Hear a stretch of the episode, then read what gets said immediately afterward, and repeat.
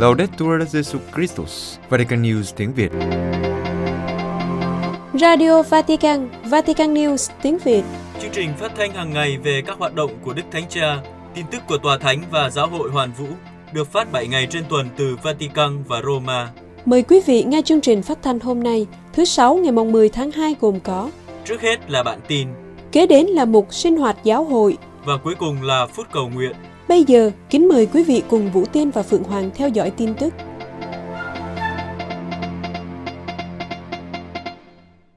Đức Thánh Cha gặp các bác sĩ và bệnh nhân nhân ngày Thế giới các bệnh nhân.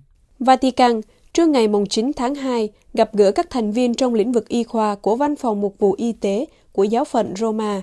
Đức Thánh Cha mời gọi họ có ba thái độ, gần gũi với những người đau khổ, lên tiếng cho những đau khổ không được lắng nghe và trở thành men của lòng bác ái. Trước hết, để có thể gần gũi với những người đau khổ, theo Đức Thánh Cha, chúng ta phải học cách nhìn ra trong nỗi đau của người anh em mình một dấu hiệu ưu tiên, mà trong sâu thẳm trái tim buộc chúng ta phải dừng lại và không cho phép chúng ta bỏ đi. Đây là một sự nhạy cảm gia tăng khi chúng ta cho phép mình tham gia vào cuộc gặp gỡ với những người đau khổ. Và bước đi cùng nhau như thế này giúp tất cả chúng ta hiểu được ý nghĩa chân thật nhất của cuộc sống, đó là tình yêu. Tiếp đến, phải nói lên nỗi đau không được biết đến của những người bị bỏ lại một mình, thiếu hỗ trợ tài chính và tinh thần, dễ rơi vào tuyệt vọng và mất niềm tin, như có thể xảy ra với những người mắc chứng đau cơ sơ và đau mãn tính. Đức Thánh Cha mời gọi lên tiếng đánh động các thành phố thiếu vắng lòng nhân đạo và lòng trắc ẩn. Ngài kêu gọi đừng để tiếng kêu của những người đau khổ bị đóng kín trong phòng, hay chỉ đơn giản là tin tức, nhưng hãy quan tâm đến nó và làm cho nó được lắng nghe bằng sự tham gia cá nhân và cụ thể của chúng ta.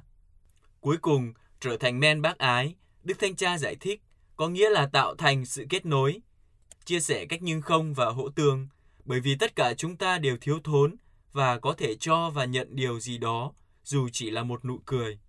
Điều này sẽ tạo chung quanh chúng ta một mạng lưới gồm những bàn tay siết chặt lấy nhau, những cánh tay hoạt động cùng nhau, những trái tim hiệp nhất trong lời cầu nguyện và lòng trắc ẩn.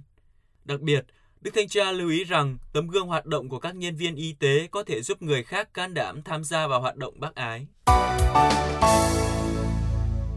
Đức Thánh Cha tiếp Hiệp hội Thể thao nghiệp dư Vatican. Vatican, sáng thứ Năm ngày 9 tháng 2, Đức Thánh Cha đã tiếp Hiệp hội Thể thao nghiệp dư Vatican, mời gọi họ làm chứng cho hoạt động của giáo triều ngang qua ba quy tắc cơ bản là tập luyện, kỷ luật và động lực. Hiệp hội Thể thao nghiệp dư Vatican gồm các nhân viên của Vatican khởi đầu từ năm 1521 với trận bóng đá Florentine đầu tiên tại sân Benvedere trước sự hiện diện của Đức Giáo hoàng Leo X và sau đó vào năm 1972 với giải vô địch bóng đá Vatican và từng bước những người làm việc trong Vatican yêu thích thể thao đã hình thành Hiệp hội Thể thao nghiệp dư này. Lên tiếng trong buổi gặp gỡ các vận động viên thể thao, Đức Thánh Cha nói rằng khi các nhân viên Vatican tham dự các cuộc thi đấu, họ được mời gọi làm chứng cho sự liên kết của họ với tòa thánh. Vì thế, Đức Thánh Cha trích lời của Thánh Phaolô để cho các nhân viên suy tư về việc làm chứng này. Trước hết, Thánh Tông Đồ nói với các tín hữu Corinto, anh em chẳng biết sao, trong cuộc chạy đua trên thao trường, tất cả mọi người đều chạy, nhưng chỉ có một người đoạt giải. Anh em hãy chạy thế nào để chiếm cho được phần thưởng. Phàm là tay đua thì phải kiên kỵ đủ điều, song họ làm như vậy là để đoạt phần thưởng chống hư. Trái lại, chúng ta nhằm phần thưởng không bao giờ hư nát. Và trong thư gửi tín hữu Philippe, không phải là tôi đã đoạt giải hay đã nên hoàn thiện đâu, nhưng tôi đang cố gắng chạy tới, mong chiếm đoạt, bởi lẽ chính tôi đã được Đức Kitô Giêsu chiếm đoạt. Đức Thánh Cha nói, hai đoạn thư này cho phép chúng ta hiểu tinh thần cạnh tranh lành mạnh như một hoạt động có thể góp phần vào sự trưởng thành của tinh thần. Đặc biệt, phát thảo ba quy tắc cơ bản cho vận động viên, tập luyện, kỷ luật, động lực. Và Ngài giải thích từng quy tắc. Đầu tiên là tập luyện. Khi nói đến tập luyện, người ta nghĩ ngay đến công sức, mồ hôi, hy sinh. Cơ sở cho điều này là niềm đam mê thể thao, niềm vui vì một hoạt động. Và nếu có thái độ này, cạnh tranh là lành mạnh. Ngược lại, nếu lợi ích chiếm ưu thế, thì cạnh tranh bị hủy hoại. Tiếp đến là kỷ luật. Đó là một khía cạnh của giáo dục, rèn luyện. Một vận động viên kỷ luật không chỉ là người tuân theo các quy tắc. Tất nhiên, đây là điều quan trọng phải có, nhưng kỷ luật gọi là môn đệ, tức là người muốn học, người không cảm thấy mình đã đến đích và có thể dạy cho mọi người, một vận động viên thực sự luôn cố gắng học hỏi, trưởng thành và tiến bộ. Điều này đòi hỏi tính kỷ luật, tức là khả năng chế ngự bản thân, sửa chữa tính bốc đồng mà ít nhiều chúng ta đều có. Khi đó, kỷ luật cho phép mọi người thực hiện phần việc của mình và để nhóm thể hiện những gì tốt nhất của toàn thể. Cuối cùng là động lực, Thánh Phaolô viết, tôi đã đấu trong cuộc thi đấu cao đẹp, đã chạy hết chặng đường, đã giữ vững niềm tin. Đó là sự xác nhận hoàn hảo để tuân theo lời mời gọi, ngay cả đối với một vận động viên. Trong một cuộc đua, điều tạo ra lực đẩy, dẫn đến kết quả tốt chính là động lực, là sức mạnh bên trong. Việc ghi nhận không được thực hiện dựa trên kết quả bằng số, nhưng dựa trên mức độ trung thực và nhất quán của chúng ta đối với lời kêu gọi. Ở điểm này, Đức Thánh Cha nhấn mạnh, đối với các vận động viên của Vatican, cách tạo thành đội và hợp tác của họ có thể là một ví dụ cho hoạt động trong các bộ và cơ quan của giáo triều. Tòa Thánh Vatican phát triển bền vững là nhận ra tiếng kêu của người nghèo và trái đất. Roma phát biểu tại buổi hội thảo các mô hình mới về phát triển bền vững, khử carbon, khả năng phục hồi và tái sinh tại Đại sứ quán của Pháp tại Ý.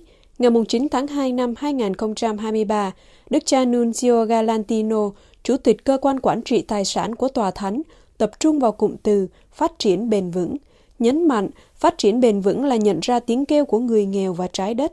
Đức cha nhận định rằng hiện nay tất cả đều biết phát triển bền vững đã trở thành một khái niệm cơ bản cho doanh nghiệp, cho lĩnh vực nông nghiệp, cho phát triển đô thị và cho các mô hình phát triển kinh tế khác nhau như nền kinh tế xanh hoặc nền kinh tế tuần hoàn. Nhưng cần phải trả lời cho câu hỏi, phát triển bền vững theo hướng nào? Vì lợi ích của ai? Những phương tiện nào đảm bảo cho sự phát triển và tăng trưởng bền vững? Tính bền vững phải được thực hiện thông qua các lựa chọn chính xác và nhất quán. Theo Chủ tịch Cơ quan Quản trị Tài sản của Tòa Thánh, có hàng trăm định nghĩa khác nhau về tính bền vững. Nhưng đối với Tòa Thánh, cụ thể Đức Thánh Cha Francisco đã nói tại sự kiện Nền Kinh tế Francisco ngày 24 tháng 9 năm 2022, thì bền vững là một từ đa nghĩa. Ngoài chiều kích môi trường, còn có các chiều kích xã hội, tương quan và thiêng liêng. Và Đức Thánh Cha nói thêm rằng, bền vững xã hội đang bắt đầu được công nhận. Chúng ta đang nhận ra tiếng kêu của người nghèo và của trái đất là cùng một tiếng kêu. Tiếp tục theo giáo huấn của Đức Thánh Cha, Đức cha Galantino giải thích bền vững theo chiều kích xã hội có nghĩa là khi làm việc để chuyển đổi sinh thái, chúng ta phải ghi nhớ những tác động mà số lựa chọn môi trường đã tạo ra đối với nghèo đói. Không phải tất cả các giải pháp môi trường đều có tác động như nhau đối với người nghèo, và do đó, những giải pháp giảm đói nghèo và bất bình đẳng phải được ưu tiên hơn. Về bền vững của các tương quan, Đức cha cảnh báo rằng ngày nay ở nhiều nơi mối tương quan của con người đang ngày càng trở nên nghèo nàn.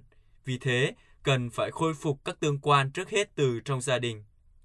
Cuối cùng, phát triển bền vững thiêng liêng, Đức Thanh Cha khẳng định rằng con người được tạo dựng theo hình ảnh và giống Thiên Chúa. Trước khi tìm kiếm của cải, con người phải đi tìm kiếm ý nghĩa. Điều này tạo nên niềm vui sống, điều cần thiết cho nền kinh tế. Đức Thánh Cha bổ nhiệm tân sứ thần tại Thái Lan và Campuchia. Vatican, thứ tư ngày 8 tháng 2 năm 2023, Đức Thánh Cha Francisco đã bổ nhiệm Đức Tổng giám mục Peter Brian Wells, người Mỹ, cho đến nay đã từng là sứ thần tòa thánh tại Nam Phi, Botswana, Lesotho, Namibia và Eswatini, làm sứ thần tòa thánh tại Thái Lan và Campuchia, đồng thời làm khâm sứ tòa thánh tại Lào.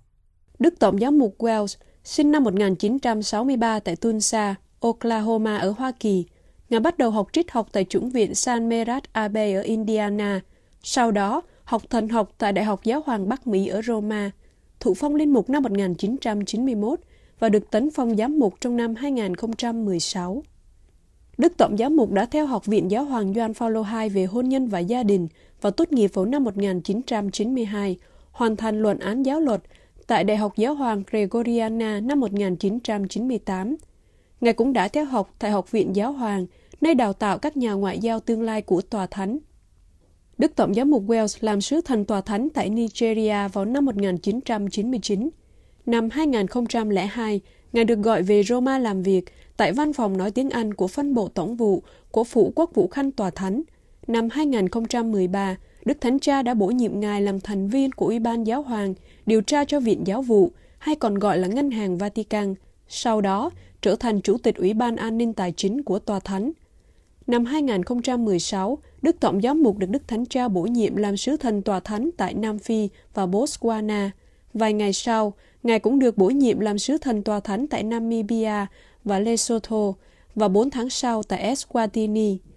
Giờ đây, với việc bổ nhiệm mới, Đức Tổng giám mục Wales sẽ đại diện cho Đức Thánh Cha trước 380.000 người công giáo Thái Lan tại quốc gia 95% theo Phật giáo này, nơi Đức Thánh Cha Francisco đã thăm viếng từ ngày 20 đến 23 tháng 11 năm 2019. Các giám mục Liên minh châu Âu kêu gọi Nicaragua trả tự do cho Đức Cha và các linh mục bị giam tù. Châu Âu, trong một lá thư, Đức Cộng y John Claude Hollerich, Chủ tịch Ủy ban Hội đồng Giám mục Liên minh châu Âu, gọi tắt là COMECE, e, đã bày tỏ tình liên đới với giáo hội công giáo ở Nicaragua và kêu gọi chính quyền Nicaragua trả tự do ngay lập tức cho các linh mục và tín hữu đang bị giam giữ và bị truy tố hình sự. Trong một phiên tòa kín hôm thứ Hai ngày 6 tháng 2, Tòa án Nicaragua đã kết án 4 linh mục, hai chủng sinh và một giáo dân 10 năm tù vì bị cáo buộc âm mưu phá hoại an ninh và chủ quyền quốc gia, cộng với việc tung tin giả. Tất cả họ đều đã từng làm việc với Đức cha Alvarez. Trong khi đó, Đức cha Rolando Alvarez của Matagalpa đang bị quản thúc và cũng sẽ sớm phải đối mặt với tòa án. Đức Hồng Y Holeric kêu gọi chính quyền quốc gia Nicaragua ngay lập tức trả tự do cho những người bị giam giữ khác những người bị buộc tội sai trái về âm mưu chống lại sự toàn vẹn quốc gia và phổ biến tin tức giả. Lá thư viết rằng, chúng tôi đang theo sát diễn tiến tình hình ở Nicaragua, được đánh dấu bằng cuộc đàn áp giáo hội công giáo và các tin hữu. Đức Hồng Y cũng tố cáo việc chế độ đóng cửa các đài phát thanh công giáo, cảnh sát cản trở việc tiếp cận các nhà thờ và các hành vi nghiêm trọng khác làm xáo trộn tự do tôn giáo và trật tự xã hội. Theo Đức Hồng Y, đây là những ví dụ về tình hình ngày càng tồi tệ đối với người công giáo bắt đầu từ vài năm trước ở nước này. Đồng thời, Chủ tịch của Comeche cũng ca ngợi những chứng tá dẫn thân với đức tin của giáo hội ở Nicaragua. Lòng trung thành của anh chị em với thông điệp của Chúa Giêsu Kitô và sự cống hiến của anh chị em về lợi ích của người lân cận là một tấm gương sống động và là hình mẫu để noi theo trong rất nhiều tình huống bách hại khác. Thật không may, đang nhân lên ở nhiều nơi trên thế giới. Cuối cùng, Đức Hồng Nghi cam kết nỗ lực của Comeche trong việc thúc đẩy tự do, dân chủ và công lý ở Nicaragua thông qua đối thoại thường xuyên với đại diện của các tổ chức EU. Theo luật sư và nhà nghiên cứu Marta Patricia Molina, năm 2022 là năm thảm họa nhất đối với giáo hội công giáo Nicaragua, mục tiêu của 140 cuộc tấn công từ chế độ độc tài Sandinista. Các lãnh đạo Kitô giáo ở Syria kêu gọi chấm dứt các biện pháp cấm vận bất công đang cản trở viện trợ cho người nghèo. Syria, trong thư chung đề ngày 7 tháng 2, ba vị lãnh đạo Kitô giáo nổi tiếng ở Syria đã kêu gọi chấm dứt các biện pháp trừng phạt đối với Syria. Những điều theo các ngài đang ngăn cản một cách bất công các viện trợ quan trọng đến tay những người bị ảnh hưởng nặng nề nhất bởi trận động đất kinh hoàng xảy ra ở khu vực này vào đầu tuần này. Thượng phụ Công giáo Hy Lạp Melkai Yusef I Thượng phụ chính thống Syria Ignatius Abraham II và Thượng phụ chính thống Hy Lạp John X viết trong thư, thảm họa thiên nhiên này làm tăng thêm thử thách cho người dân Syria. Những người tiếp tục phải hứng chịu những thảm kịch của chiến tranh, khủng hoảng, thiên tai, dịch bệnh và những khó khăn kinh tế khắc nghiệt do lạm phát, thiếu thốn các vật liệu thiết yếu, thuốc men và các nhu yếu phẩm cơ bản cần thiết hàng ngày để mọi người tồn tại và sống trong phẩm giá. Chúng tôi, ba thượng phụ cùng với những người đứng đầu các giáo hội ở Syria yêu cầu Liên Hiệp Quốc và các quốc gia áp đặt các biện pháp trừng phạt đối với Syria, dỡ bỏ lệnh cấm vận và các biện pháp trừng phạt bất công đối với người dân Syria, đồng thời thực hiện các biện pháp đặc biệt và các sáng kiến ngay lập tức để đảm bảo cung cấp hàng cứu trợ và viện trợ nhân đạo rất cần thiết. Trong một tuyên bố hôm 6 tháng 2, Hội đồng các giáo hội Trung Đông cũng kêu gọi chấm dứt các biện pháp trừng phạt đối với Syria – Chúng tôi kêu gọi dỡ bỏ ngay lập tức các biện pháp trừng phạt đối với Syria và cho phép tiếp cận tất cả các hàng hóa để các biện pháp trừng phạt không biến thành tội ác chống lại nhân loại. Do các biện pháp cấm vận áp đặt cho chính quyền Syria, một số tổ chức quốc tế không thể đến những vùng bị ảnh hưởng nặng nề bởi động đất, chẳng hạn như tỉnh Idlib, nơi trước khi xảy ra trận động đất đã có hơn 4 triệu người cần trợ giúp nhân đạo. 90% dân số Syria sống dưới mức nghèo khổ ngay cả trước trận động đất, với khả năng tiếp cận hạn chế với thực phẩm, nước, điện, nơi trú ẩn, nhiên liệu nấu ăn và sưởi ấm, giao thông vận tải và chăm sóc sức khỏe. Chính phủ của al-Assad thường đổ lỗi cho các biện pháp trừng phạt khiến chính phủ của ông không có khả năng hỗ trợ người dân của mình. Quý vị vừa theo dõi bản tin ngày 10 tháng 2 của Vatican News tiếng Việt. Vatican News tiếng Việt Chuyên mục Sinh hoạt giáo hội Giáo hội châu Âu tiến hành khóa họp cấp đại lục chuẩn bị Thượng Hội đồng Giám mục Thế giới.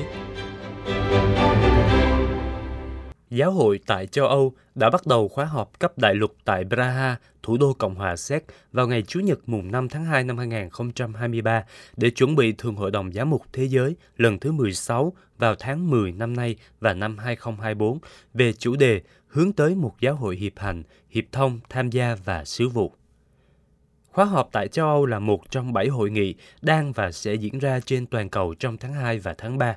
Khóa họp do Liên Hội đồng Giám mục châu Âu tổ chức và tiến hành qua hai giai đoạn, trước tiên từ ngày 5 đến ngày 9 tháng 2 với sự tham dự của 200 đại biểu tham dự trực tiếp, trong đó có 65 phụ nữ và 46 giám mục, cùng với khoảng 400 người tham dự trực tuyến. Phần thứ hai sẽ diễn ra từ ngày 10 đến ngày 12 tháng 2 và chỉ có 39 chủ tịch Hội đồng Giám mục châu Âu tham dự. Đúc kết của khóa họp sẽ được gửi về văn phòng Thượng Hội đồng ở Vatican để góp phần chuẩn bị tài liệu làm việc Thượng Hội đồng Giám mục Thế giới vào tháng 10 năm nay và năm tới. Praha là nơi diễn ra khóa họp, được biết đến là thành phố vàng của 100 ngọn tháp. Thủ đô của Cộng hòa Séc là một trong những thành phố được bảo tồn nhất ở châu Âu, phần lớn đã thoát khỏi những quả bom của Thế chiến thứ hai. Kiến trúc hàng thế kỷ của Praha cho thấy vị trí trung tâm của Kitô giáo trong lịch sử của thành phố châu Âu, từ đường chân trời đầy những ngọn tháp nhà thờ và gác chuông đến nhiều bức tượng của các vị thánh, tô điểm cho cây cầu bridge mang tính biểu tượng của nó. Nhưng giống như nhiều nước châu Âu, ở đây thực hành đức tin công giáo đã giảm dần với chỉ 20% người công giáo tham dự thánh lễ. Giai đoạn cấp lục địa của Thượng Hội đồng đã được chuẩn bị bằng tài liệu làm việc – nhằm cung cấp sự hiểu biết tốt hơn về cách các giáo hội địa phương đã sẵn sàng bước đi cùng nhau. Tài liệu đã tập hợp các kết quả tham vấn ở cấp địa phương và trao lại cho các giáo hội địa phương với mục đích cung cấp tốt hơn một phương tiện để phân định sâu hơn. Tài liệu dựa trên ba câu hỏi.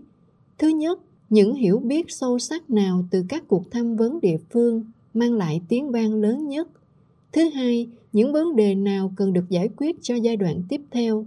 Thứ ba, những ưu tiên, những chủ đề định kỳ và những lời kêu gọi hành động nào cần phải được thảo luận trong phiên họp thứ nhất của Thượng Hội đồng vào tháng 10 2023.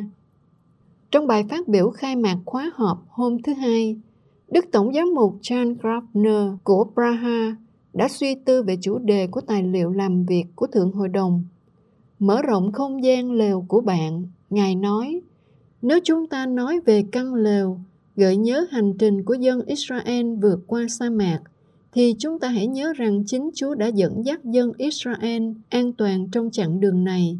Người làm cho dân cảm thấy hoàn toàn tin tưởng. Thiên chúa là người cha tốt lành, đã chăm sóc và giáo dục con cái qua việc sửa dạy nghiêm khắc từ những cuộc tham vấn, tôi có cảm tưởng rằng nhiều người chỉ đơn giản nói lên ý kiến của mình, nhưng hầu như không lắng nghe tiếng chúa. Cụ thể, tiếng của người đã kêu gọi chúng ta tham gia vào công việc của người. Đấng đã mặc khải cho chúng ta kế hoạch của vương quốc thiên chúa. Kế hoạch đã được đề cập trong kinh thánh. Lời người không chỉ để nghiên cứu hoặc suy ngẫm, lời còn phải được đem ra áp dụng. Đức tổng giám mục gintaras cruces Chủ tịch Hội đồng Giám mục châu Âu nhấn mạnh trong bài phát biểu, chúng ta ở đây không phải để đặt khát vọng hay tầm nhìn thế giới của chúng ta vào trung tâm, nhưng để hiểu làm thế nào chúng ta là giáo hội ở châu âu có thể tạo thành một giáo hội hiệp hành thực sự. Đây không phải là việc thay đổi giáo lý, nhưng là hiểu và truyền tải giáo lý một khía cạnh khác được Đức Hồng Y Mario Grech, Tổng thư ký Thường hội đồng giám mục trình bày liên quan đến tương quan giữa công cuộc loan báo tin mừng của dân Chúa và các mục tử. Ngài nhắc lại, thực hành đúng hiệp hành thì không đặt hai đối tượng này vào sự cạnh tranh. Không phải khi làm cho dân Chúa tham gia một cách tích cực vào đời sống giáo hội thì phương hại đến thừa tác vụ phẩm trật, nhưng trái lại, điều này làm tăng cường và chứng tỏ chức năng không thể thiếu của thừa tác vụ trong đời sống giáo hội cha Thomas Halik, giáo sư của Đại học Carolina ở Praga, đề xuất cho các suy tư. Trung tâm là câu hỏi về ý nghĩa hiệp hành. Hiệp hành có nghĩa là sự biến đổi của giáo hội trong một cộng đoàn hành hương năng động có thể có tác động đến vận mệnh của toàn thể gia đình nhân loại. Do đó, câu hỏi quan trọng là ngày nay liệu Kitô giáo châu Âu có đủ can đảm và nghị lực tinh thần để ngăn chặn mối đe dọa một cuộc xung đột nền văn minh biến quá trình toàn cầu hóa thành một tiến trình giao tiếp nhằm chia sẻ và làm phong phú cho nhau một văn minh đại kết, một trường học của tình yêu và tình huynh đệ phổ quát không? Cha Halik nhấn mạnh những rủi ro của thái độ đắc thắng của giáo hội mà Ngài định nghĩa là một hình thức thờ ngẫu tượng nguy hiểm và nói rõ rằng nếu giáo hội muốn góp phần biến đổi thế giới thì chính giáo hội phải được biến đổi vĩnh viễn. Và Ngài nói thêm, không thể chỉ tập trung vào các cơ quan riêng lẻ.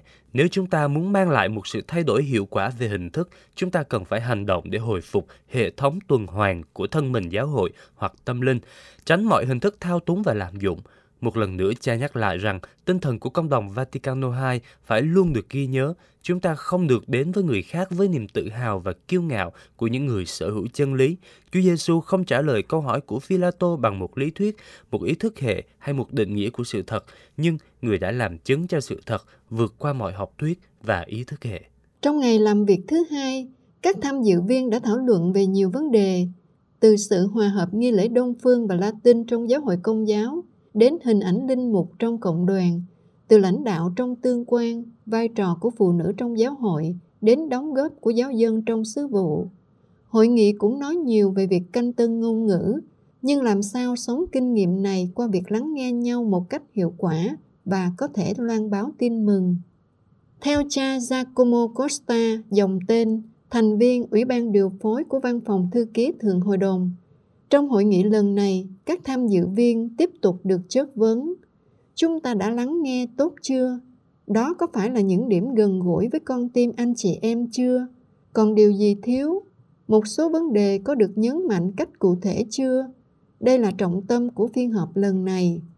Không nhầm lẫn việc lắng nghe thánh thần với những thuyết tâm linh trừu tượng mơ hồ. Trong thực tế, trong những kinh nghiệm, khó khăn, gặp gỡ, thất bại của chúng ta – ở đó Chúa hoạt động, Thánh Thần hoạt động. Đó là một lời mời để giữ đôi chân trên mặt đất. Chúng ta càng thuộc về Thiên Chúa, chúng ta càng ở trên mặt đất, chứ không phải ngược lại.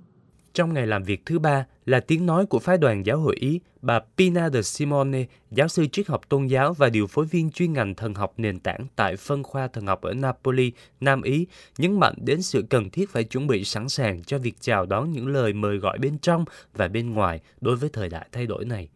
Bà cho biết những chủ đề lớn xuất hiện trong các nhóm làm việc là đồng trách nhiệm, thừa tác vụ, các đặc sủng được hình thành trong giáo hội. Ngoài ra, chủ đề về phẩm giá của phép rửa đã trở lại rất nhiều về sự phát triển của một đức tin trưởng thành có khả năng làm chứng. Cần quay trở lại những điều cốt yếu bởi vì theo cách này, chúng ta có thể trải nghiệm cuộc đối thoại với những đòi hỏi đến từ thời đại của chúng ta một cách ý nghĩa và sâu sắc hơn và đọc được những dấu hiệu của chúng. Về vị trí của phụ nữ trong giáo hội, bà nhận xét rằng trong những ngày nhóm họp đã có nhiều phụ nữ tham gia phát biểu, điều này rất tốt đẹp và có ý nghĩa. Thực tế, phụ nữ luôn luôn hiện diện trong đời sống giáo hội, nhưng giờ đây phải đánh giá cao hơn, không chỉ về khía cạnh trung gian nhưng là sự quý trọng. Điều này có nghĩa là khôi phục nhận thức về một ân sủng không phân biệt đối xử và nhấn mạnh đến những gì mỗi người là và những gì họ trao ban. Bà Pina nhận xét, Đúng là vấn đề cũng liên quan đến lựa chọn giao vai trò quản lý cấp cao cho phụ nữ. Đây là những lựa chọn mang tính biểu tượng, nhưng tôi không nghĩ rằng bản thân điều này là đủ. Bởi vì nếu mặc dù phụ nữ có chức vụ cao nhất, nhưng sự nghi ngờ, mất lòng tin, phê bình vẫn còn, thì chúng ta cũng không giải quyết được gì về những xung đột mạnh mẽ trong đời sống của một số giáo hội đã được đề cập trong cuộc họp, giáo sư khẳng định rằng cần trân trọng sự đa dạng luôn hiện diện trong giáo hội. Giáo hội không theo đuổi sự đồng nhất, vì vậy chúng ta không những không được lo sợ có những con đường, những độ nhạy cảm, những tốc độ khác nhau, nhưng còn phải trân trọng chúng vì đó là sự phong phú cho mọi người. Bà nói, Tôi nghĩ sự khác biệt có tầm quan trọng đặc biệt bởi vì đây là cách duy nhất để cảm nghiệm sự hiệp thông, đó là giáo hội những căng thẳng đang nổi lên không chỉ giữa các khuynh hướng khác nhau, truyền thống và thay đổi, sự thật và lòng thương xót, nhưng còn giữa những lịch sử khác nhau trong đời sống giáo hội. Chúng ta phải học cách sống với điều này bởi vì thách đố thực sự không phải là tìm kiếm sự hội tụ bằng mọi giá, nhưng là tôn trọng sự đa dạng.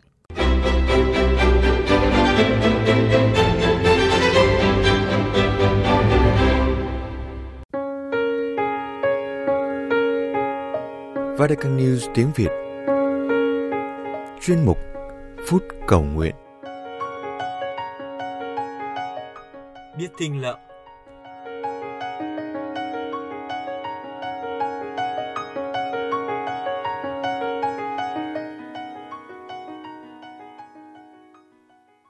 Quý thính giả thân mến, cha Mauricio Botta là một linh mục giảng thuyết người Ý. Trong bài cuối cùng trong loạt bài về năm bước đến màu nhiệm của Chúa Kitô, cha đã nói về sự thinh lặng. Tấm hình cha chọn cho tấm áp phích của buổi giảng thuyết cuối cùng này là khung cảnh mùa đông với một cây phủ đầy tuyết trắng. Sau khi nghe bài giảng của cha Botta, một người tự hỏi tại sao cái cây bị phủ đầy tuyết trong mùa đông lại được chọn làm hình áp phích. Và câu trả lời chính là trong một khung cảnh tuyết phủ trắng xóa, chúng ta có thể nghe thấy sự thênh lặng. Mùa đông không phải là thời gian chết chóc, nhưng là thời gian chờ đợi. Về khía cạnh tự nhiên, sự lạnh giá trong mùa đông là thời gian nghỉ ngơi để bảo vệ hạt giống sẽ nở hoa trong mùa xuân. Sau những tháng ngày đông giá, các cành cây sẽ đâm chồi nảy lọc, nở hoa và kết trái. Các hạt giống cũng đâm rễ, sinh hoa và kết hạt. Về chiều kích thiên liêng, sự thinh lặng giúp chúng ta sống các mối quan hệ với tha nhân, với chính mình và với Thiên Chúa cách mật thiết hơn. Từ hình ảnh thinh lặng của mùa đông, chabotta nói về sự thinh lặng. Anh chị em hãy tưởng tượng một sự lựa chọn tình yêu tích cực dẫn đến sự im lặng sẽ sinh hoa kết quả như thế nào. Yêu có nghĩa là học cách quản lý ngôn ngữ, cách giữ im lặng. Hãy tưởng tượng nếu cái lưỡi chỉ được dùng để ca ngợi, cầu nguyện và cảm tạ Chúa, khuyến khích, hỗ trợ để nói tốt về người khác, và thế là đủ. Hãy tưởng tượng rằng đừng bao giờ nói điều xấu nữa. Sẽ không có điều xấu nào phát ra từ cái miệng này nữa. Sự thinh lặng sẽ cho thấy khả năng liên kết với tha nhân, với chính chúng ta và với Thiên Chúa. Có rất nhiều sự thinh lặng, tốt và xấu, xin kết quả tốt và độc hại. Tất cả đều nói lên điều gì đó về các mối quan hệ của chúng ta. Sự thinh lặng cho chúng ta thấy chúng ta đối diện với người khác, với bạn bè, với mầu nhiệm của chính bản thân và với Thiên Chúa như thế nào. Trước hết, trong các mối quan hệ tình cảm và thân thiết, có một khoảng lặng đồng nghĩa với một sự gắn bó sâu sắc. Chúng ta thường sợ hãi sự dừng lại, sợ hãi khi ở bên nhau mà không nói được gì. Tuy nhiên, có mối quan hệ thân thiết đến mức không cần đến những cái hít tay và trò chuyện. Nó chỉ cần sự hiện diện. Đó là một khoảng lặng tràn đầy sức sống. Đó là hương vị của việc ở bên nhau và không phải vội vàng nói thêm một lời nào đó dường như là một điều không thể trong các mối quan hệ hiện đại.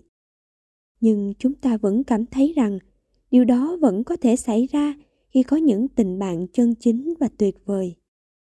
Nếu không, sự khó chịu của sự im lặng hoặc sự bất an của bạn hoặc nhu cầu cần được xác nhận và trấn an liên tục với những phương tiện bạn có sẵn khiến mối quan hệ tình cảm được sinh ra như một dòng ngôn từ liên tục, không thể dừng lại và có một sự thinh lặng khác, và nó cho thấy nhiều điều về cách chúng ta khai thác các mối quan hệ thay vì bảo vệ chúng.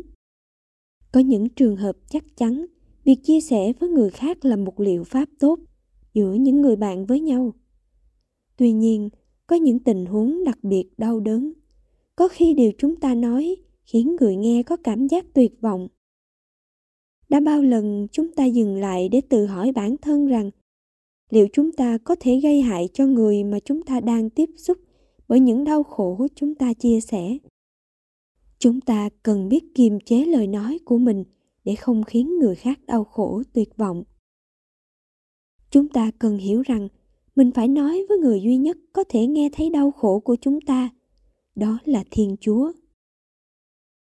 Chúng ta cần thinh lặng để không nói lời tổn thương người khác có nhiều khi chúng ta dùng yếu điểm của người khác để làm trò mua vui mà quên đi sự tổn thương của họ. Nhiều khi chúng ta không thể thinh lặng trong lòng về điều tiêu cực mà chúng ta nghe được. Và chúng ta muốn thông báo bất chấp điều gì đó ảnh hưởng xấu đến người khác. Có một sự ồn ào có thể có, không phải đến từ người khác, mà đến từ chính chúng ta.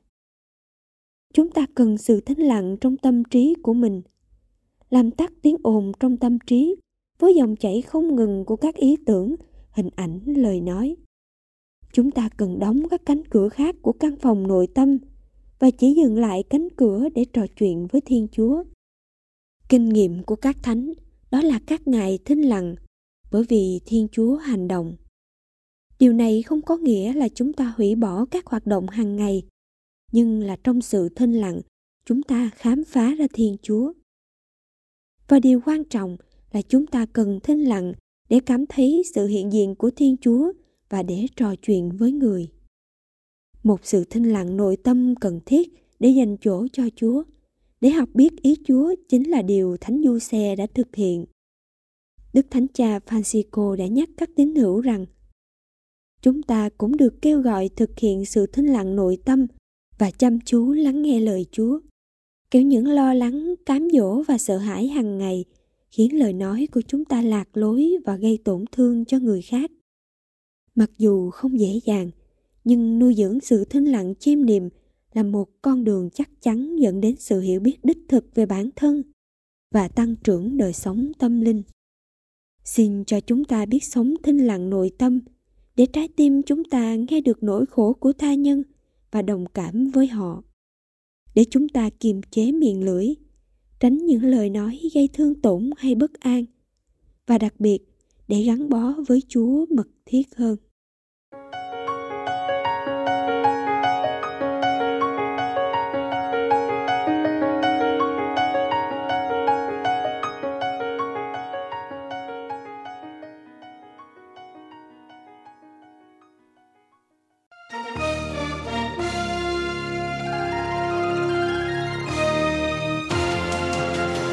Cảm ơn quý vị đã chú ý lắng nghe chương trình Radio Vatican của Vatican News tiếng Việt.